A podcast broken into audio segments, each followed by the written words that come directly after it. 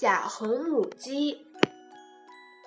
一只小红母鸡找了一些麦粒儿，想把它们变成面包。于是，小母鸡找到了它的朋友小鸭子、小猫和小猪，请求他们帮忙。可是，他们都拒绝了。小红母鸡种下麦粒儿后，又浇水又施肥，照顾得可好了。过了些日子，麦粒长成了丰满的金黄色麦子。小红母鸡又去找朋友们帮忙，同样被拒绝了。于是，小红母鸡只好自己每天辛勤工作，终于做成了许多面包。谁来吃我做的面包呀？小红母鸡问。